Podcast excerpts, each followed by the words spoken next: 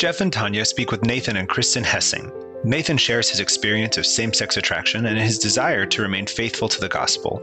They talk about finding North Star later than other resources and how both emotional and physical pain caused him to seek out help. Nathan and Kristen talk about the personal issues Nathan faced and the impact that had on their relationship, but how therapy had given him tools to move past those challenges. Nathan shares some of the details of what those challenges look like and how the ability to make a personal choice was important to him in multiple facets of his life. Kristen is able to talk about her own experiences of being prompted early on in their friendship to consider this marriage long before she and Nathan ever started dating. All of that and more on today's Voices of Hope podcast.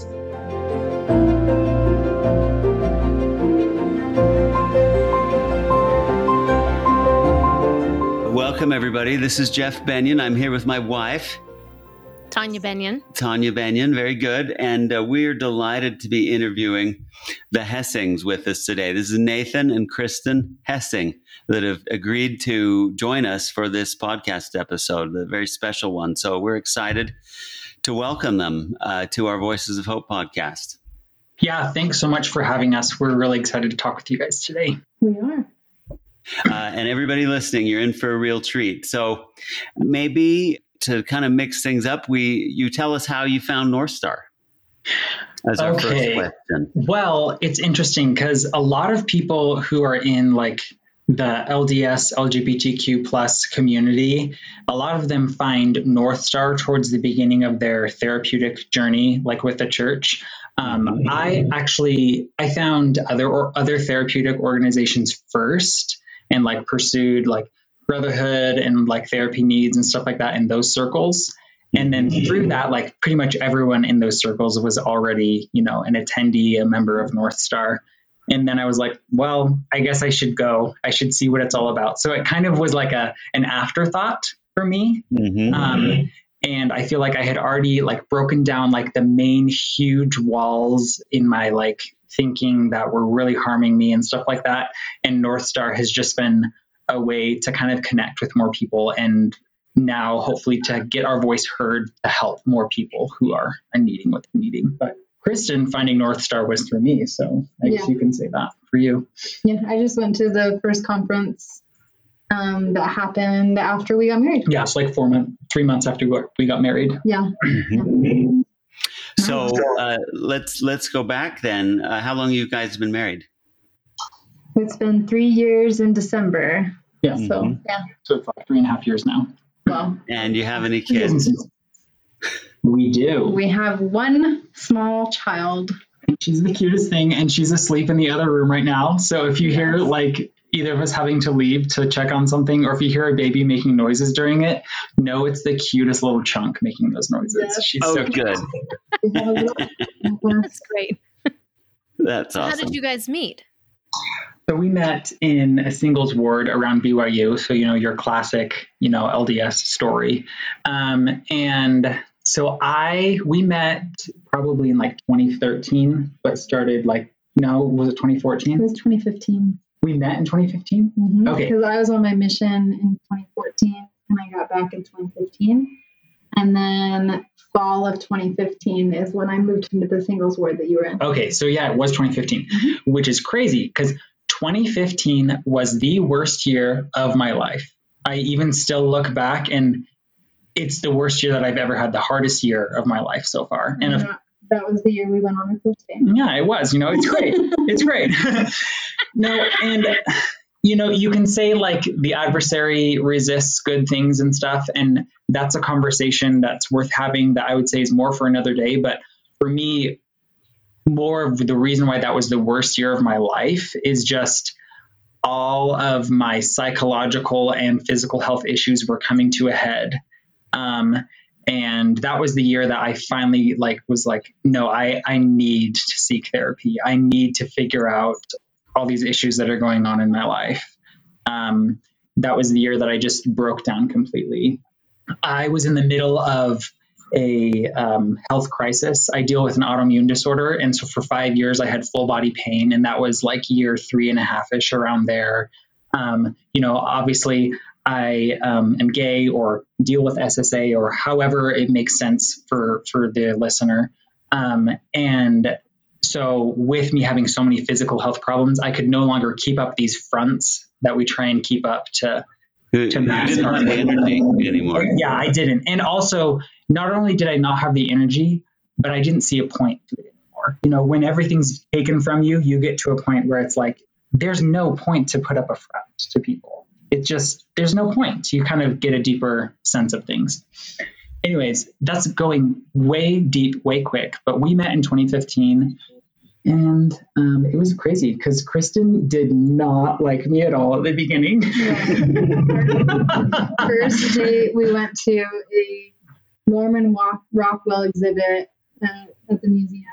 And I told my roommates after getting home from that date, I was like, I just feel like I went on, like, my older brother just took me to the museum because his mom asked him to. right. That's like the feeling I had after that day. and she like so i would ask her on dates you know every couple of months i didn't ask her on dates in the classic fashion that we think about like in america in the church you know where you ask someone on a date and then like within a day or two or within a week you know you've asked someone on another date express interest or whatever i was trying to figure out so many problems in my life that me even having an inkling of like maybe I should take Kristen on a date, maybe I want to take Kristen on a date is was a frightening thing because I'm dealing with my own sexuality, right? So deeply.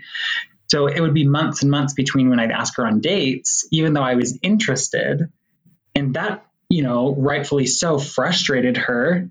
And um, the thing is, is soon Kristen actually kind of started to gain interest in me and was started to like me, which was the point where she actually started to detest me and hate me. You should tell them why.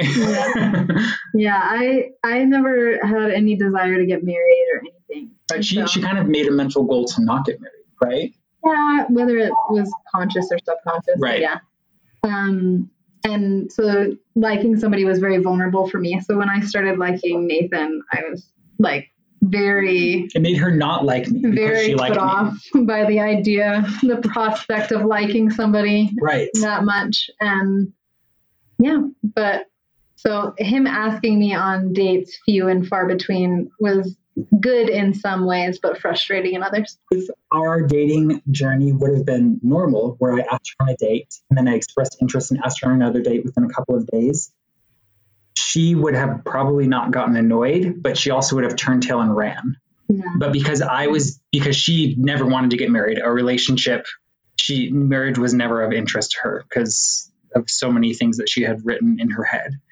And for me, like moving too fast would have destroyed my mental health because letting a woman into my space where I had had so much like, you know, trauma around you know sexuality with women and things like that it, it was too vulnerable for me so it would have been too vulnerable too quick for both of us and it wouldn't have worked out Maybe maybe we can go back to, or, or no, you were going to say something, Kristen. Go ahead. Oh, I was just saying that God is in the details because that's how it happened for us. Yeah and in the frustration too because she was frustrated through all of that And we could take like two hours just explaining how our dating experience Yeah. was. But it was exactly what we needed Yeah. and people saying like oh you know um i feel like maybe i should do this and oh this relationship isn't working out and like all these like shoulds and stuff that you know should is not really a good statement a lot of times if we would have followed any of those shoulds it would have not worked out but our relationship is beautiful and i could never imagine being with anyone else I was just going to ask, how's it been since? It sounds like the dating was kind of a rocky road, but Yeah. how's your marriage been? our first year was really rocky, and it was not to do with anything with Nathan as much as it was to do with my own baggage that I was bringing to the table. Yeah, that was uh, for me. I have a couple of issues with just like family relationships from my own childhood that I just, we got married and those were the reasons why I never even wanted to have the idea of getting married in my head. So then now with faced with the actual obstacle of marriage, I was just very vulnerable, very scared and all of that baggage I just immediately put onto Nathan of, oh, he's going to do all of these things that I wanted to avoid. Mm-hmm. And yeah, so it was, he was very patient and very loving and everything. And then I got therapy and that was awesome. Yeah. And yeah. well, and it's so interesting because people think that, you know, a mixed orientation marriage is going to be hard and it's not going to work out because of the mixed orientations, right? But if I'm going to be honest, the fact that we have that we are mixed orientation and that I had had to go through a deep therapy journey is the reason why we have survived so many things. Because we we had to be open and aware about so many things before we like could get into our marriage because you know I, I didn't want a marriage of just like secrets and stuff like that and so by the time like all this hit the fan with like all of Kristen's stories being written onto me and our marriage not being awesome, I think that my sexuality and our openness about that actually acted as a bedrock mm-hmm. that got us through that. And the mental health training, quote unquote, that I had received through my own journey is what made it so that Kristen could get what she needed. And we have seen that Kristen's life has changed because of that mental health change. We have seen her spirit and her spiritual gifts like shine, like they like they never were able to before. And those spiritual gifts never would have been brought out if it wasn't for my hard, horrible journey and how it prepared us to get her the help that she needed. And so mixed orientation has never been a source of like the problems in our marriage. If anything, it has been a foundation of us being truthful, open, and deep with each other. That's beautiful. So it sounds like Nathan, you had already done a lot of like uh, personal growth and mm-hmm. work. Mm-hmm and and of course marriage kicks that up for both people right Being you cannot married. avoid some, some things yeah. some coping mechanisms that you didn't even know you had your partner will say look this is this is not good that's right so maybe we we rewind a minute and uh, nathan you share with us you know when did you come to terms with your sexuality what yeah. did that look like and and why did you decide that you could even date a woman i mean there's some people who who feel like that's that's not a possibility for them right. or right. so or it's just not the right decision for them. Yeah. Yeah. Mm-hmm. um so um before i go into my journey um, i just want to make it very clear. This is my journey and it's going to match many other people's journeys. I also want to make it very clear that my journey is not meant as an instruction book to show you how your journey should be done but it should be something that you can take data points from to digest and feel if maybe there's something to glean from me that could be good for you. So, if let's say that someone is in a space where they do not think that marriage is a good thing for them of their own free will and choice, they feel that it feels like that's the right thing for them. Do not take my story as anything to devalidate you because God is with you um, and He's with me as well. Um, so now let's dive a little bit more into my story. So for my story, I have known about my sexuality for as long as I can remember. Um, and so, really, the first inklings of me being gay and kind of knowing that are as early as like kindergarten age, even. Um, which is before you ever really get a real sexuality per se, in the sense that we might think about it before you become a sexual being. And then that obviously, you know, when you hit puberty, the things are very real of of what one's sexuality is. And then you said, how did when did I come to terms with it? We all know that's kind of a loaded question because it's like, well, there's multiple phases of coming to terms. I've assumed you already have you, that you are coming to terms with it. Yeah. Yes, I still am. I'm coming to terms more with it people can love me for who I am. That's something I'm still working on for sure, and just being present in all situations. So I'm still coming terms with it, if you will, just as we all are with coming terms with loving ourselves. But So I came to terms with the fact that it's real. I've known that my whole life.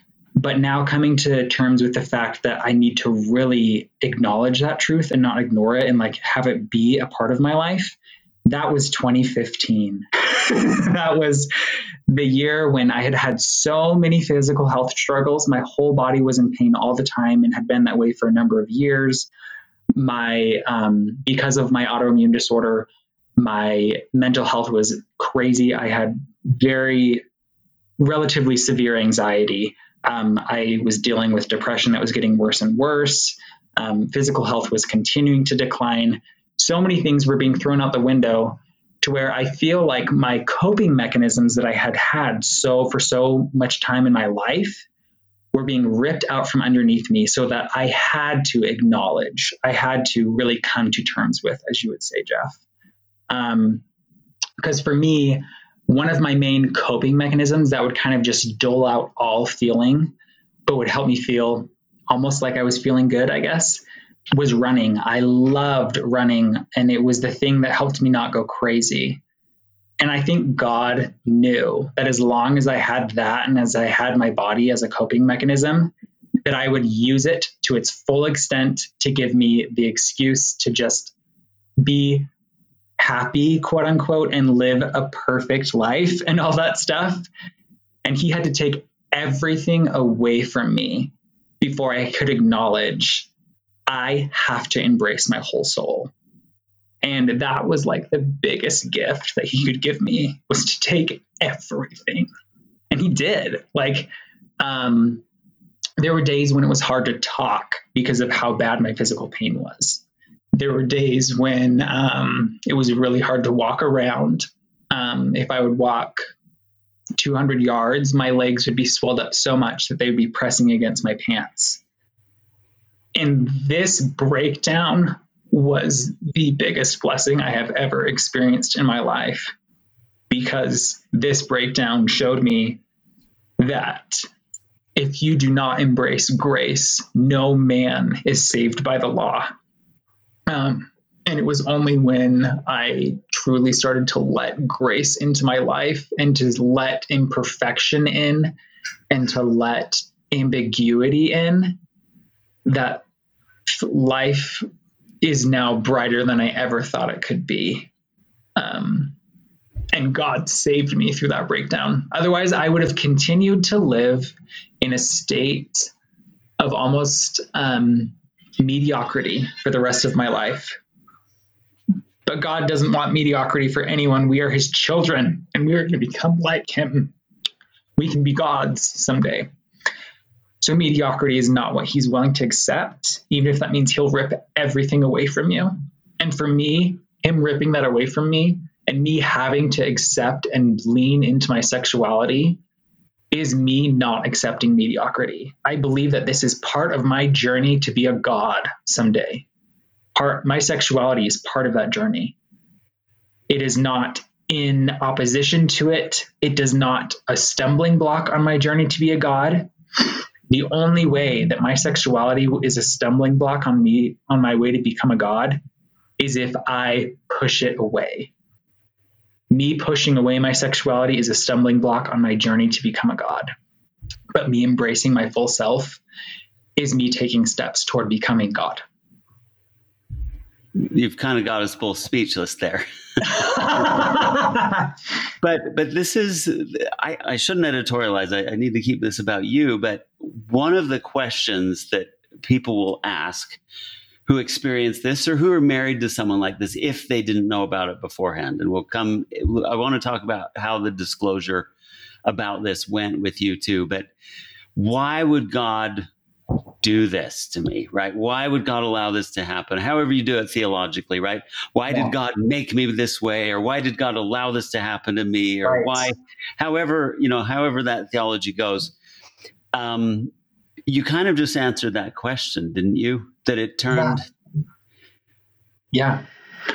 Well, we all know that, like, you know, all all things can work for good of those who love for those who love God and and things like that. It's called according to purpose. You're quoting my favorite scripture. Yeah. Romans eight.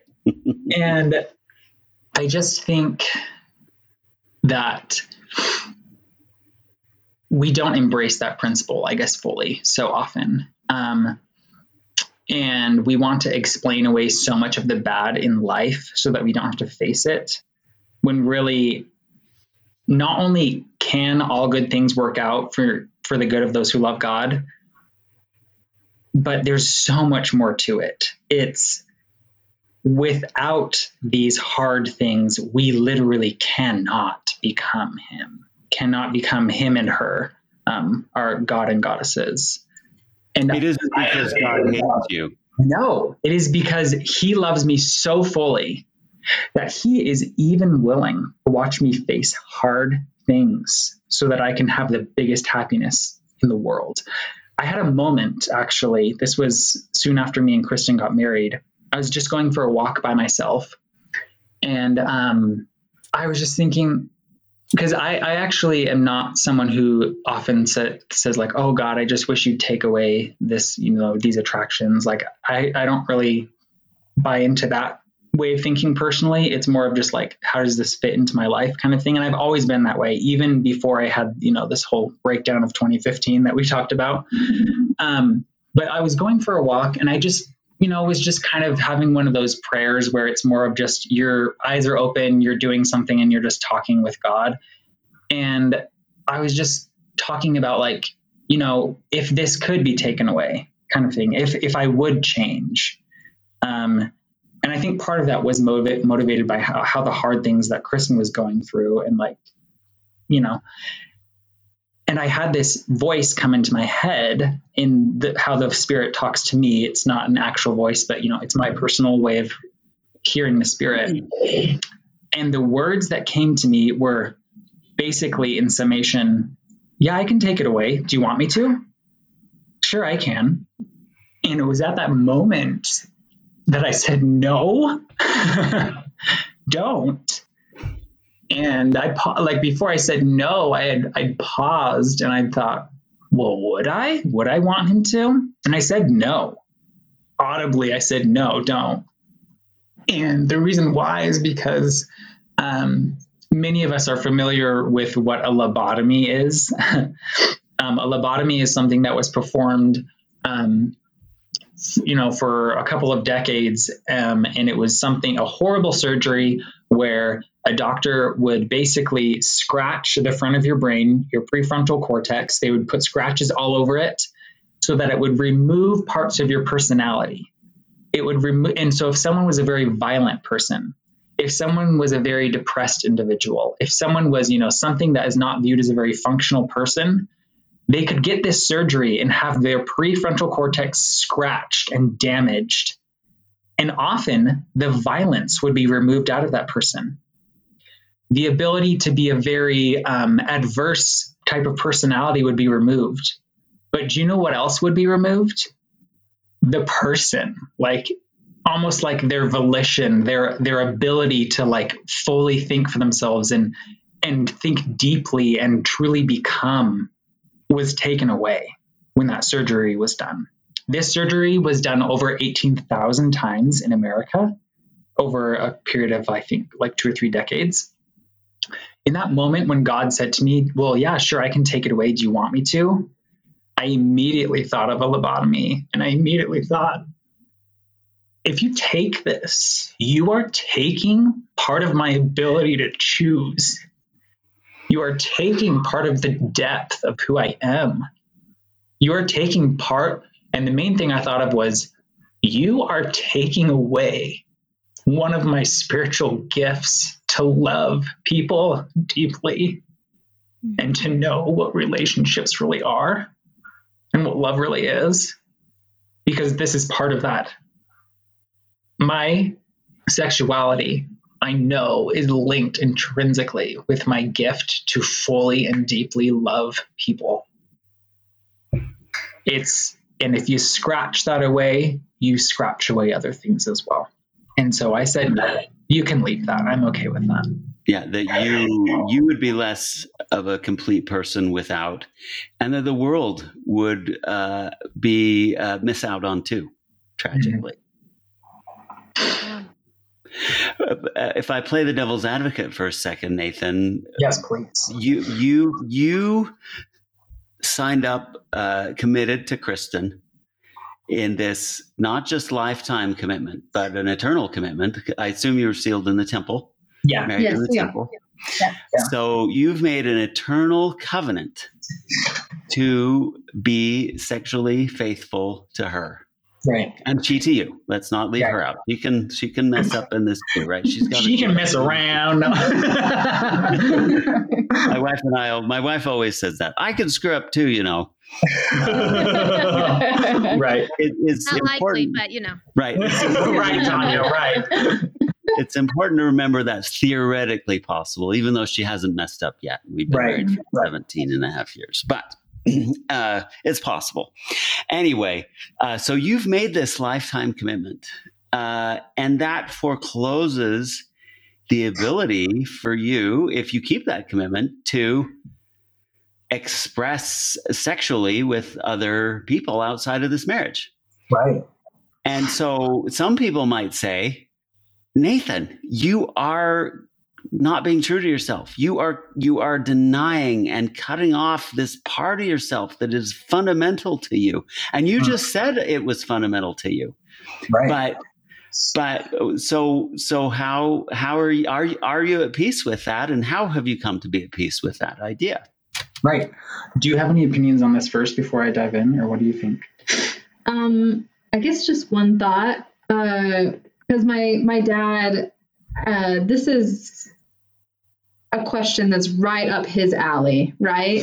When when we, uh, I've talked to him about our mixed orientation marriage and things, and you know, I her, her whole family knew before we got married. yeah, I told all of them. And with my dad, I he always gets hung up because anytime I say that Nathan is gay, my dad uh, kind of has a hard time understanding that because he he always comes back and says, "Well, you say that Nathan's gay, but he's faithfully married to you. He he's in a straight relationship, so what makes him gay?" Right? That's that's the question that he always brings up because it, the worldview really is that you know in so many ways I feel like people boil it down to sex, right? And that's it. But I I was having this conversation with him and I was explaining it to where, well, can I ask you what what makes you straight, right? Um, because Is it the person you're married to? is it the person that you're married to or is it who you're attracted to and so we kind of had that conversation of um, how if he were tempted to break his marriage covenant with my mom who what would be the temptation right? But it's not like because he's straight that he's having intimacy with any person right? Any woman. Mhm. it's the same it's the same in so many ways. Um, it's just if nathan were to have that temptation it just wouldn't be with another woman. Typically it would be with another man. Yeah. and anyways and so that, that was kind of the conversation that we had. But honestly i would say that the question there is if you believe in monogamy.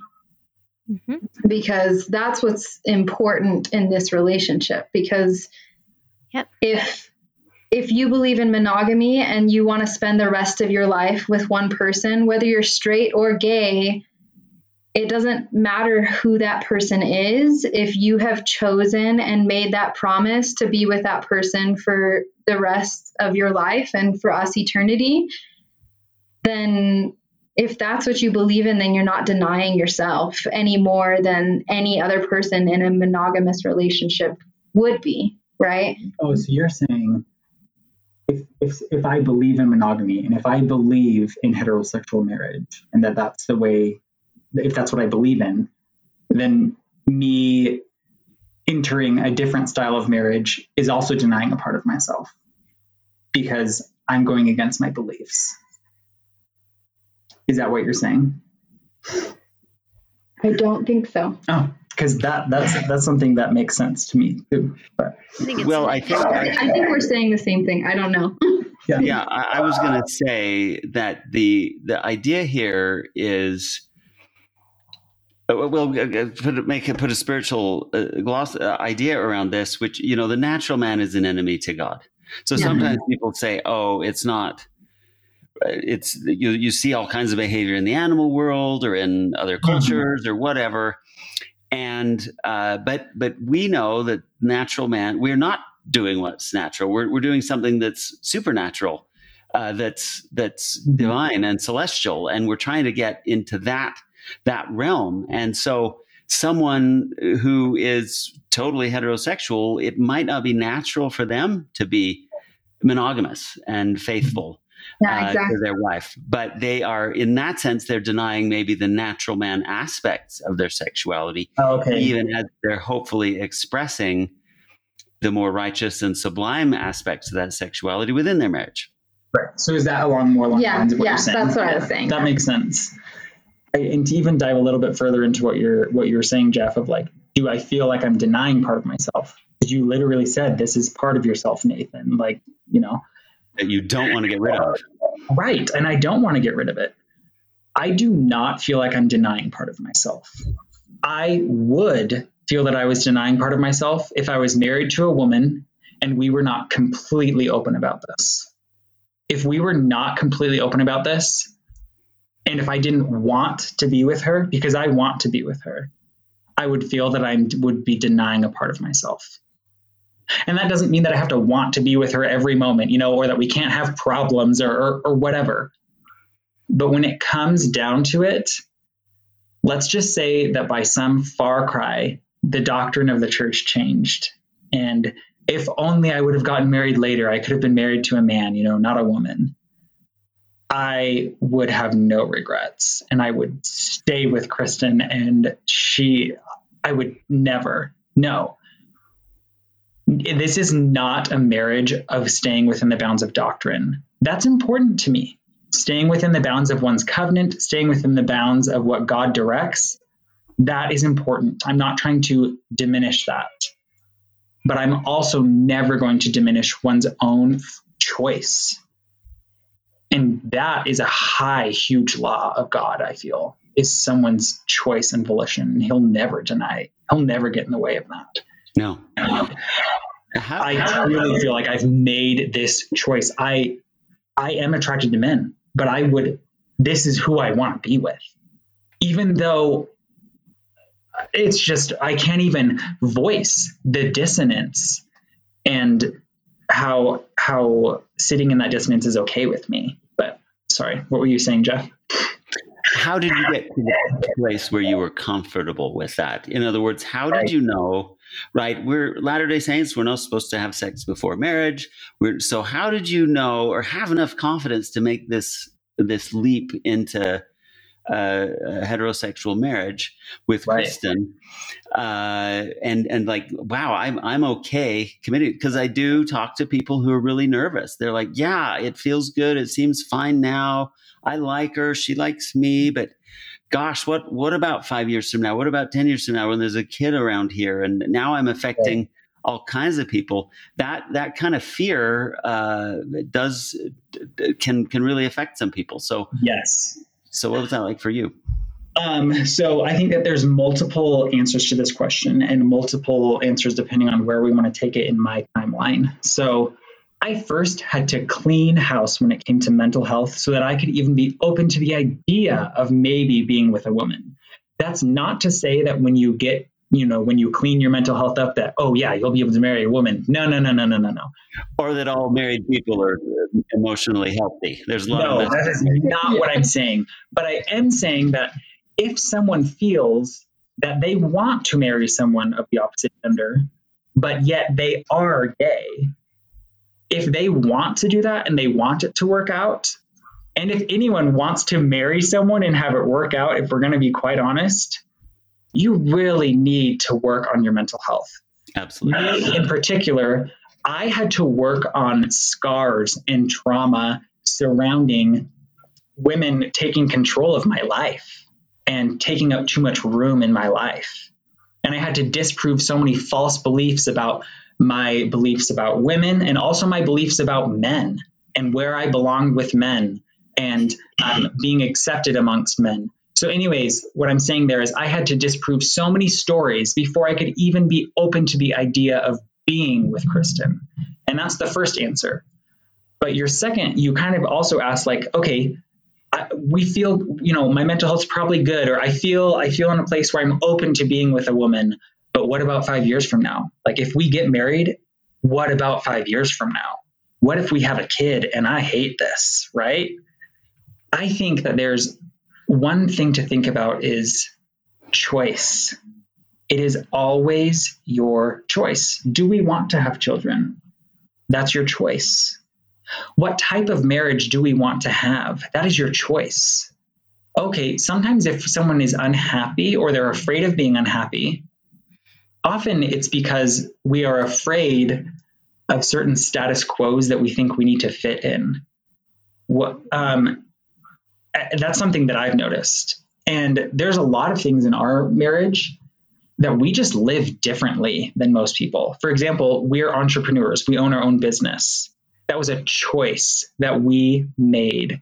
And it's because we have both we both have t- talked a lot about how us working in a normal career would not be good for us.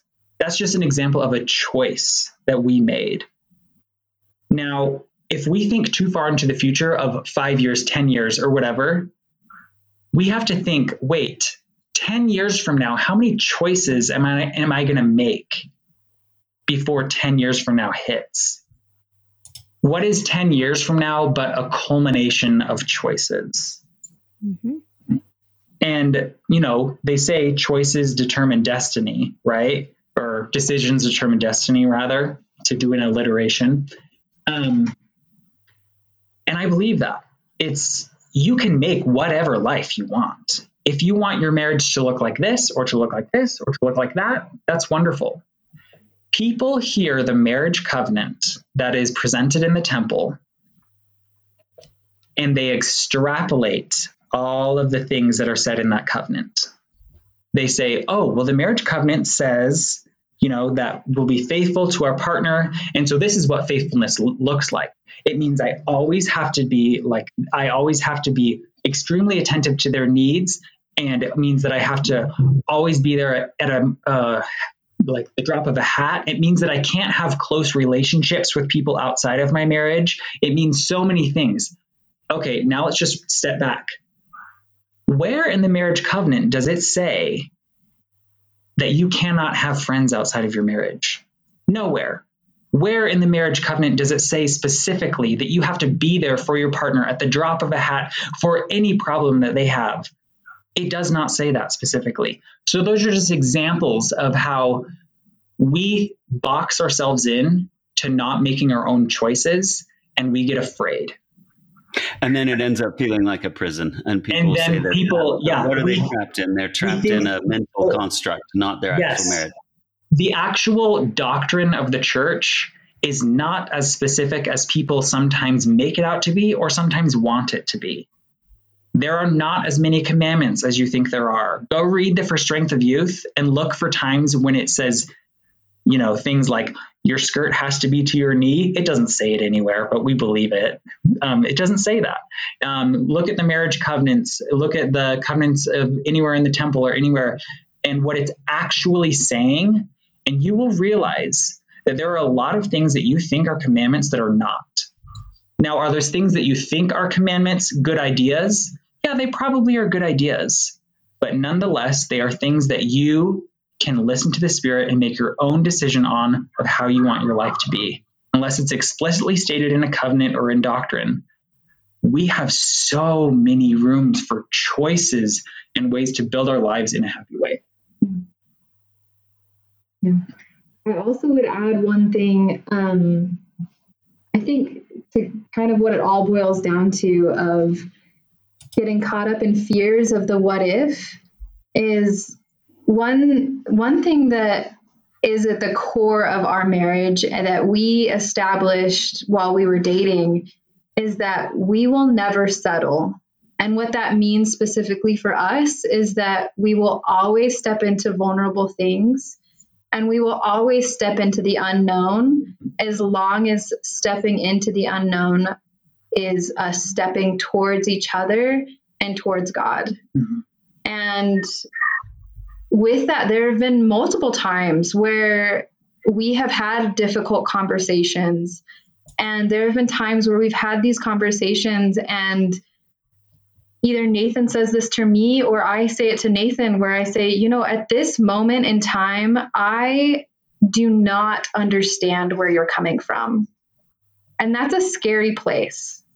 And that's a very scary place to be in. When the person that you've committed to spending eternity with you don't even understand where they're coming from. That's very scary. But in those moments we have sat there and we've said you know i don't understand where you're coming from and i don't know if i ever will but i'm willing. I'm willing to do what it takes to be there for you, to listen, and to hopefully have faith that understanding will come in time. And every single time that we've done that, I feel that understanding has come way sooner than we Oh, we could have ever expected. Yeah.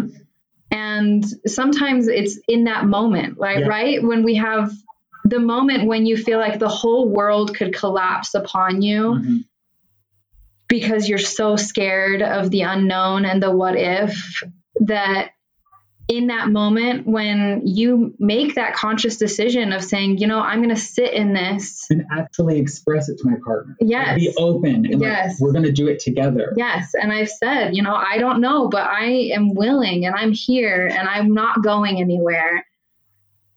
I have had moments where I've said that to Nathan, and the very next moment that he talks and he starts to explain himself, it's as if there is a metaphorical veil that has Mhm. been taken over my eyes, and I'm able to hear him in a different way and understand where he's coming from. And that has been an absolute blessing. And I would say that boils down to us being willing to be vulnerable and be honest when we're scared and don't understand. me and Kristen have this developing theory, I guess, that what whatever kingdom of glory we choose in this life hereafter is really what level of vulnerability we are willing to step into. Because God has higher laws to higher kingdoms, right? And we have found in our marriage that those higher laws are found when we step into those moments where you're like, I am going to throw up if I even say this right now. and once you step into it, though, you realize that you're in a higher law, acknowledging and stepping into those scary things. Um, you, I cannot even express like how much of a gift um, this mixed orientation situation has been in making us step into vulnerable, scary situations so that we are open to a higher law and therefore get like floods of revelation. There's been time and time again when a situation, again, is like, I, I think I'm going to even throw up just to even like be open with you. But the moment that we both step into that horrible place is when revelation just happens and things start changing. Um, so it's been a huge blessing. I loved when um, Kristen, you just said we will step into the unknown as long as we're stepping toward each other and toward God. I Mhm. think that is a really beautiful statement. And I totally agree with that. Um, I think all marriages are stepping into the unknown. If you're going to walk the path with somebody else that's got different viewpoints, because we all have come from different backgrounds, Mhm. similar, I mean, even within my own family, my siblings and I have come from different backgrounds. because Yes. We had different experiences growing up. Yes. And Yeah. so all marriages are that way. And that's how we stay, that's how we stay committed to each other and how we can keep growing together as long as we are taking these steps toward each other and toward God Mhm. and stepping into the unknown. And that's what makes marriage so exciting is the unknown because otherwise it would get really boring. yeah. Well, okay. This is so interesting. I heard this this quote once, and to kind of summarize it, it says, um, "If you want um, basically unlimited excitement and discovery, and you know depth, uh, and just amazing, I guess, excitement and discovery in your relationships." You can go two routes. You can have relationships with hundreds of people and all of that or if you really want to actually have unlimited like exploration and depth have a relationship with one person and it might seem like oh i can have a relationship with 100 people and therefore have 100 different experiences. But i have noticed that in having a deep relationship with one person it's almost like with everyone else i only get to like the beginning of a funnel. But then this one relationship you get past that neck of the funnel and boom then you experience so much more. And it's almost like having like this is going to sound weird the way i'm saying it but it's almost like having relationships with so many different people because you're experiencing so many different things that you never would have been able to experience um, otherwise and I, I know that sounds kind of a different way to say it but you Things can that are deeper than just surface level. yeah you can only get pa- past that like neck of the funnel with one person and if you just want to you know have like a the sleep around with people lifestyle or whatever or or just not go deep with your partner then you won't experience the depth and the magnitude of experiences that you that you want to experience I don't have a lot of questions because I'm just enjoying listening. Uh, yeah. Oh, thank you. I monologue some more. that's great Um, how do you think you'll talk to your child and maybe future children about this? Have you thought about that or talked about that? That's a question that some people Yeah. ask. yeah Uh, I'm curious about. So uh, we can tell you what our approach is right now. Um, she's four months old by the way so it will change.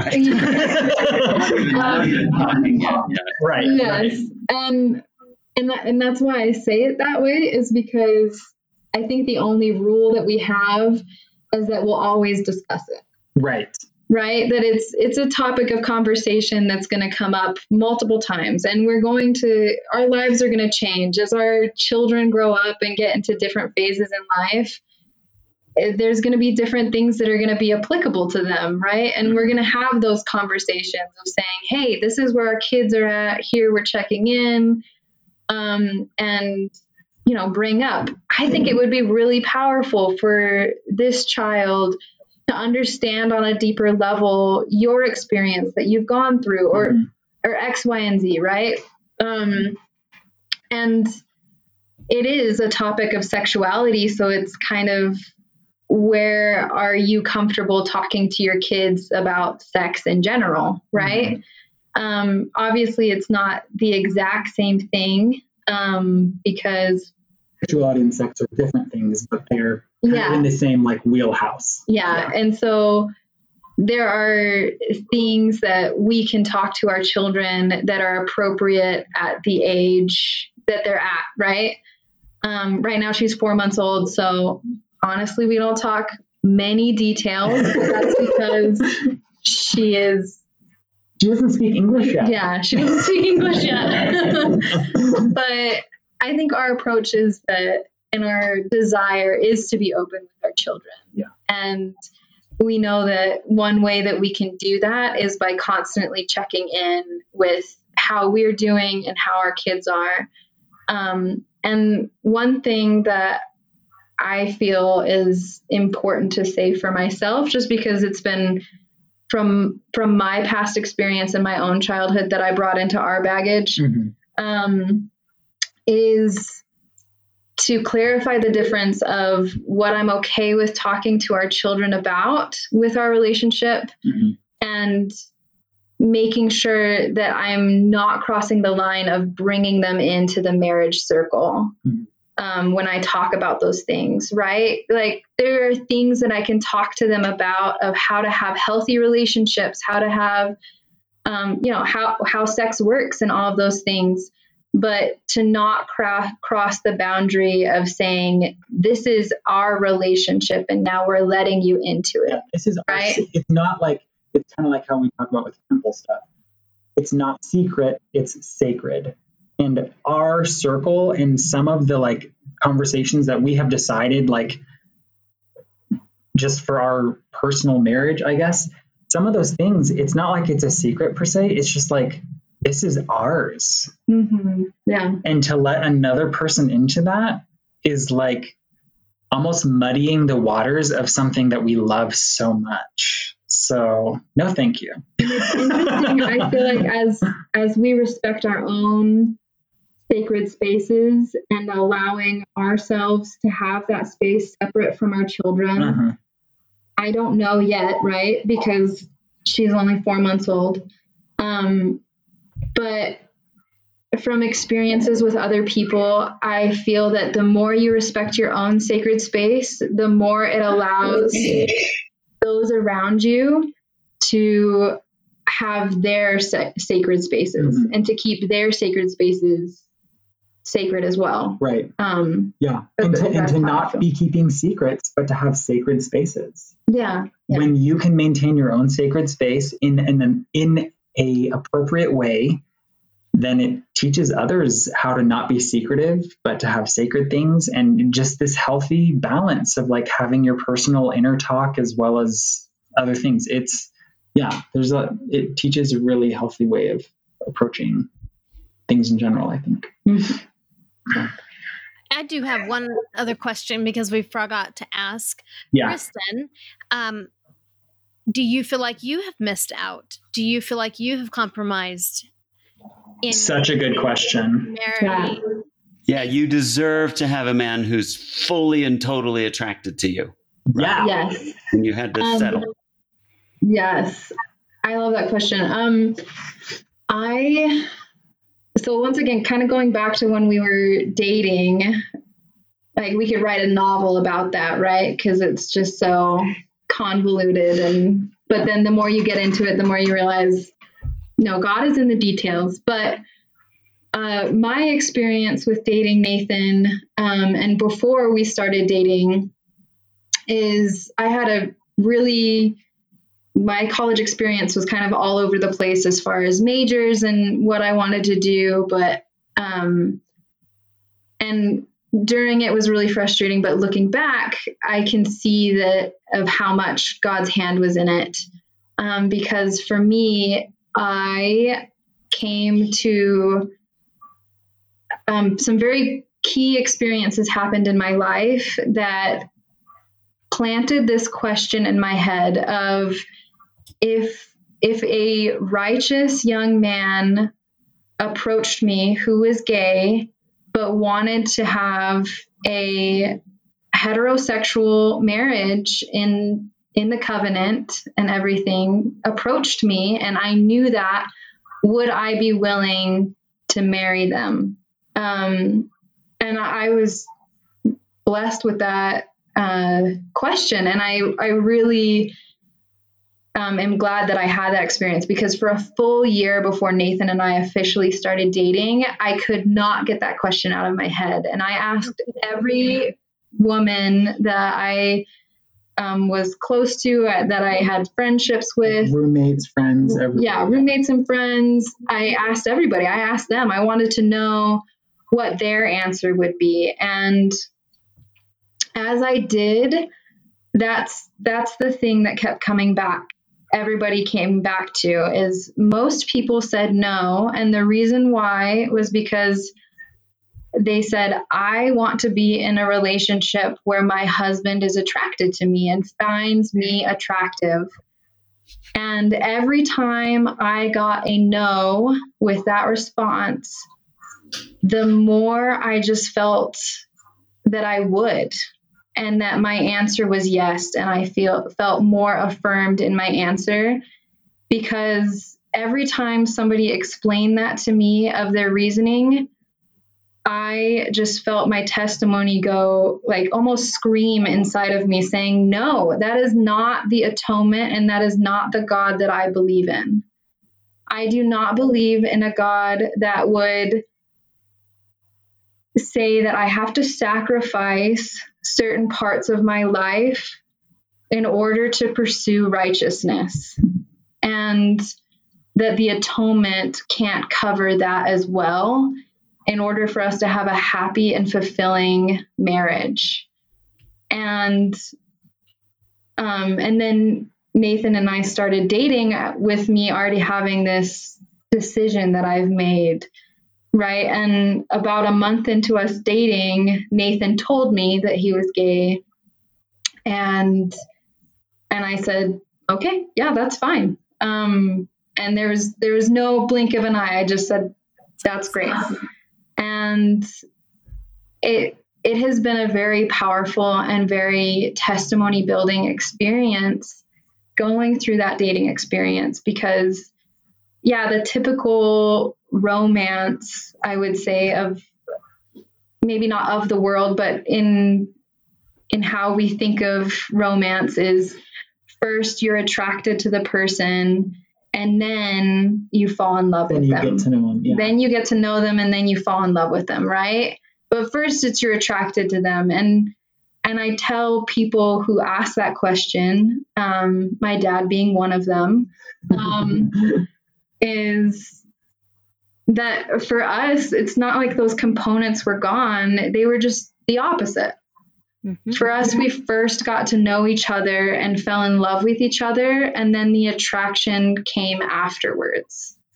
Because I think anybody in a long term relationship, at least in a healthy one, um, can say that that attraction turns to love and your love even deepens and changes Mhm. over time as you get to know this person and as you get to know what no matter their orientation the more that you know somebody the more you've gone through with a person your love changes and deepens and i would say grows from an earthly love to an eternal love and i feel like we were blessed with a perspective to know that early on, which I'm really grateful for. And of course, we're still learning. But yeah, by no means do I feel gypped in any way because if anything, I I feel like what Nathan has said that that it has just been the foundation of us being open and willing to be vulnerable and to be as happy as we can be and so yeah i would say taking it away would almost be be more of We like give a lobotomy to our progression and our marriage. And Yeah. yeah. I, I wouldn't trade it for the world Yeah. because it's just been such a magical blessing in our lives And just to flip that coin for one second, like people would say, Well, Nathan, are you attracted to your wife? Because if you're attracted to her, then you're not gay, you're bi. I am attracted to Kristen and I am gay. And she explained a really good way of saying that. The more that you know someone, attraction comes. And that's not, this again is not, I, I said the more that you, so it may, might sound like that's, that's how it works for everybody. No, that's, it works for me. I'm attracted exclusively to men, but I'm attracted to Kristen physically. Like, I cannot explain to you how it works, but it has worked out.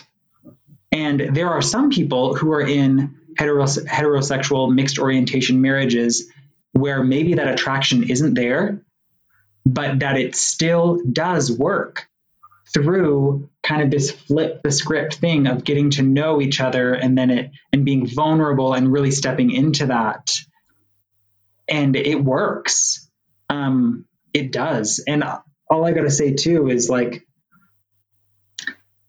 you know sex is wonderful. We love it just as much as anyone else. But i think that we would all be hard pressed to deny that there's got to be more to love than that. There's got to be more to pleasure than that. There's got to be way more. If if like eternity and you know heaven and all those things really are all that we rumor them to be, then sex pales in comparison to all that we are promised. Do we enjoy sex? Yes, it's wonderful. We're meant to enjoy that. But do not let that be the end all be all there is so much more and don't look beyond the mark in a sense of just saying yeah th- this is all it is. It's, it's just yeah that's kind of the culminating thing. It's important and it's wonderful and i highly endorse it. But do not let sex be something that stunts your progression into a deep deep love that is so much more real than you could ever imagine. You remind me of a great quote from C.S. Lewis from his uh, book, The Weight of Glory. Yeah. Indeed, if we consider the unblushing promises of reward and the staggering nature of the rewards promised in the Gospels, mm-hmm. it would seem that our Lord finds our desires, including sexual desires, mm-hmm. not too strong, but too weak. Ah. We are half hearted creatures fooling around with sex and drink and ambition when infinite joy is offered us, like an ignorant child who wants to go on making mud pies in a slum because he cannot imagine what is meant by the offer of a holiday at the sea. We are far too easily pleased. Now you stop it, Jeff. That's so good. I love that. Okay, I, just, I haven't heard that quote. That before. is so good. We all love C.S. Lewis, right? You know. um, one thing that I have to bring up is um, our term oil spills. Um, oh, so sometimes when we are in a church lesson or you know a circle of people talking about a gospel topic or or just a vulnerable topic in general um, you'll say something that's vulnerable that's real that's like hey we're going to try and get deep get deep here and just explore this. We're not sure about it at all. We just want to explore and ask questions and see what ideas other people have on the, on the topic sometimes we'll bring up things like that that are deep and explorative and you know in, in need of response to kind of navigate what the true answer to the question is. But people will often give what we like to call an oil spill response. In other words they'll just take everything back to the surface. Mm-hmm. oil will never go to the bottom of water. It will never go deep with you. Even if you get a, you know, jar of oil and open it at the bottom of the ocean, it quickly goes to the top. And you can never stay deep and ex- explorative. And I think willing to being willing to go deep and not being an oil spill, but rather saying, sure, I'll go deep, we'll explore.